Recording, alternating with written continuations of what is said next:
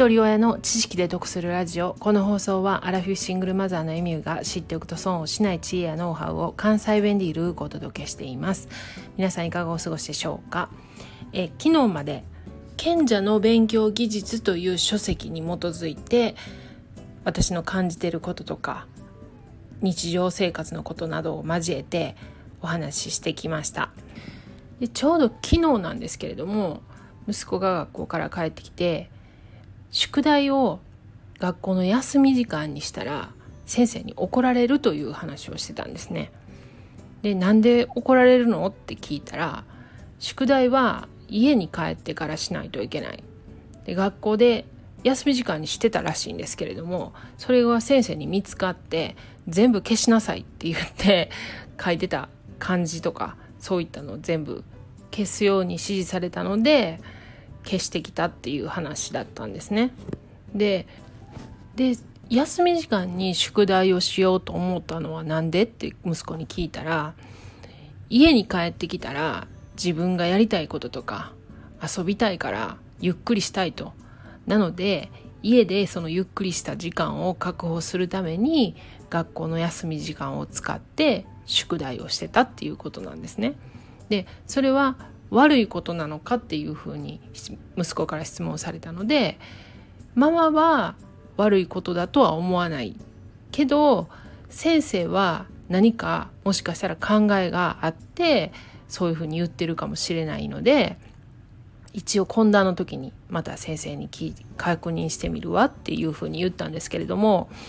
まあ、もしかしたらその休み時間は友達と遊ぶ遊んだりとかあの運動場に行って遊んだりとかそういったコミュニケーションに時間を使わせたいと先生が思ってるかもしれないそれちょっとわからないんでちょっと懇談の時に確認はしたいと思うんですけれども、まあ、でも消す必要はなかったんじゃないかなって私は思うんですね。で自分のやりたいことの時間を確保するために宿題を休み時間にするっていうのは彼なりに考えた、まあ、発想というか知恵なんですよね。こういうことが効率っていうところにつながってくると思うんですね。なのでここは褒めてあげたいなと思うところなんです。でやっぱり勉強の内容自体に興味を持って頑張ることも大事だと思うんですけれども自分のやりたいことの時間を確保するために試行錯誤した結果宿題を休み時間にしてしまうことでそのやりたいことの時間が確保できる。で彼にとってはそれは達成感にもつながるだろうしモチベーションがやっぱし上がる一つの原因だと思うんですよね。それが宿題を全部消さないといけない羽目になってしまったっていうことに関してはもちろんモチベーションも下がりますしなぜ休み時間に宿題をしたらいけないのかっていうのがわからない理由がわからないんですよね。でそれもあの先生にちゃんと聞いたって聞いたんですけれども、えー、もう怒られるからいいねっていう風になっちゃうんですよね。結局もう理由がわからないままもう飲み込まないといけない。でこういったことを子どもの頃からずっと積み重ねてきたのが私たちなんですよね。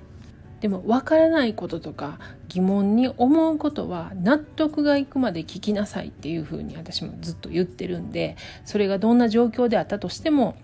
なんでって疑問に思うことはすごく大事なことなのでそこに関してはずっとあのその姿勢を貫き通して子どもたちにも教えていきたいなと思ってる一つなんですけれどもまあそんな宿題一つのことでねそんな大したことではないんですけれどもたまたま何日間か似通った内容に関して配信してきたので今日その内容をお伝えしてみました。